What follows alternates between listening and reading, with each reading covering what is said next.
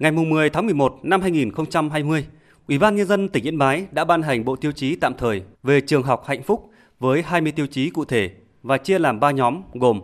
8 tiêu chí về môi trường nhà trường, 6 tiêu chí về tổ chức dạy học và các hoạt động giáo dục, 6 tiêu chí về các mối quan hệ trong và ngoài nhà trường. Ngay sau khi có chỉ đạo hướng dẫn triển khai, trường tiểu học Nguyễn Viết Xuân, huyện Yên Bình, Yên Bái đã xây dựng bộ tiêu chí trường học hạnh phúc gắn với tình hình thực tiễn của đơn vị như giờ học hạnh phúc, môi trường sư phạm không có xúc phạm danh dự, nhân phẩm của giáo viên, học sinh, khắc phục tình trạng tương tác quản lý mang tính áp đặt như trước đây, xây dựng không gian nhà trường thoáng, xanh, sạch đẹp. Bên cạnh đó, nhà trường cũng tăng cường bổ sung các chậu cây cảnh theo mùa, giúp học sinh và giáo viên cảm giác tươi mới, gần gũi với thiên nhiên. Đồng thời, chú trọng các hoạt động ngoại khóa như ngày hội đọc sách, hành trình về địa chỉ đỏ, ngày Tết thiếu nhi. Cô giáo Đặng Thị Lan Hương, hiệu trưởng nhà trường cho biết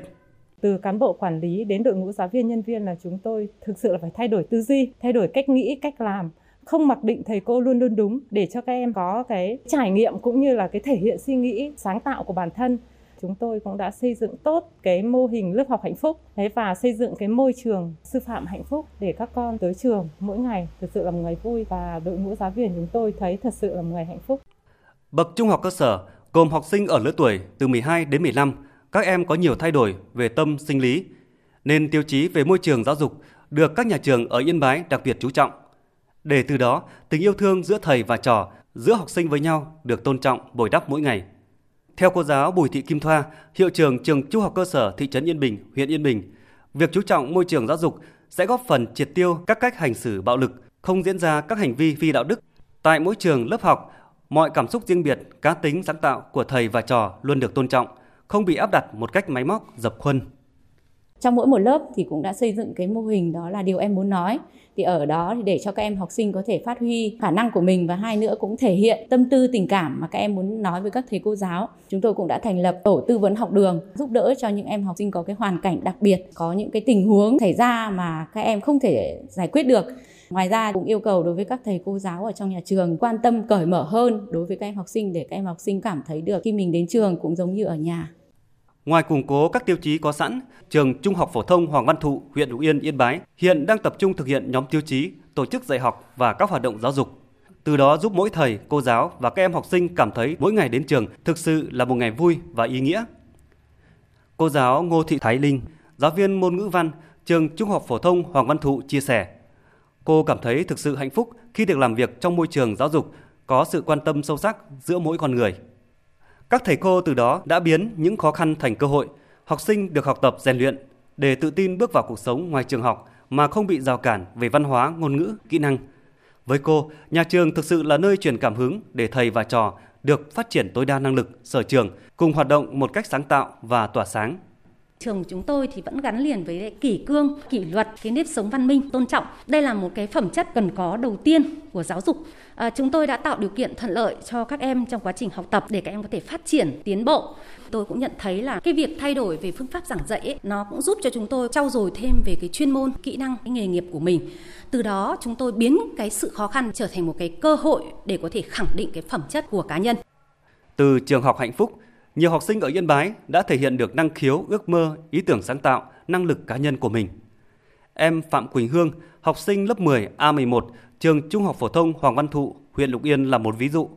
Từ một học sinh ít nói, có phần nhút nhát, khi được học tập trong môi trường giáo dục mới, được dạy sống hết mình với đam mê và không được bỏ cuộc trong quá trình thực hiện nó.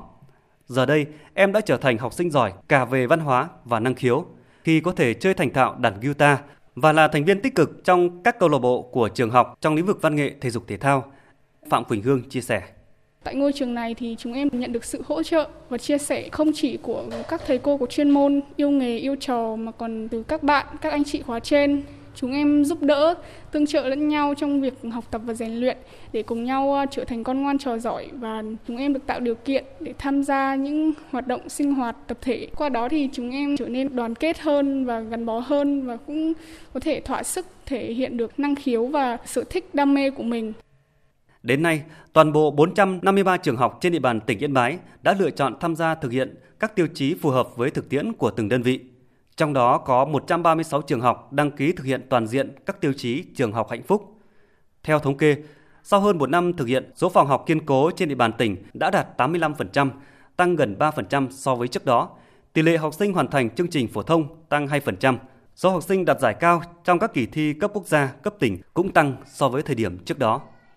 Tuy nhiên, theo ông Đào Anh Tuấn, Phó Giám đốc Sở Giáo dục và Đào tạo tỉnh Yên Bái, là địa phương đầu tiên trong cả nước thực hiện mô hình này với quy mô cấp tỉnh. Vì vậy, trong quá trình triển khai, địa phương cũng gặp không ít khó khăn, nhất là ở nhóm tiêu chí, đổi mới phương pháp, hình thức giáo dục hay xây dựng mối quan hệ trong và ngoài nhà trường.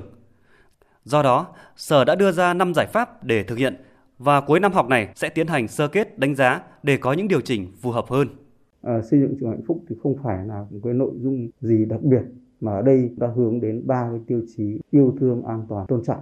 Để làm được điều đó thì mỗi một thầy cô luôn luôn soi chiếu và thường xuyên tự thay đổi bản thân mình, thay đổi cái nhận thức của từng cán bộ quản lý giáo viên. Cái việc tổ chức các cái hoạt động dạy học cũng như giáo dục thì luôn luôn hướng tới cái việc tạo ra được một môi trường học sinh đến trường cảm thấy là được yêu thương, được an toàn và được tôn trọng. Trong nghị quyết Đại hội Đảng bộ tỉnh lần thứ 19, nhiệm kỳ 2020-2025, Yên Bái đặt mục tiêu xây dựng tỉnh xanh, hài hòa, bản sắc và hạnh phúc. Với việc xây dựng trường học hạnh phúc bằng các tiêu chí cụ thể gắn với sự nghiệp phát triển giáo dục, phát triển con người của tỉnh nhà, Yên Bái đang hướng tới mô hình tỉnh hạnh phúc trong tương lai không xa.